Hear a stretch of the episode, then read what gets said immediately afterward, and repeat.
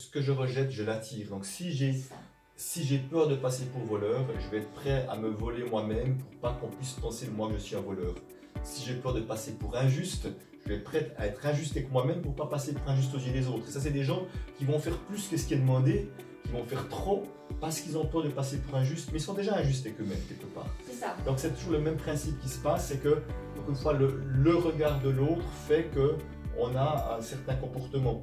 Et un moment donné où je peux accueillir l'injuste en moi, le, voleur en moi, etc., comme, étant des parties de. Parce qu'on on est tout et son contraire, en fait, hein, à l'intérieur de nous.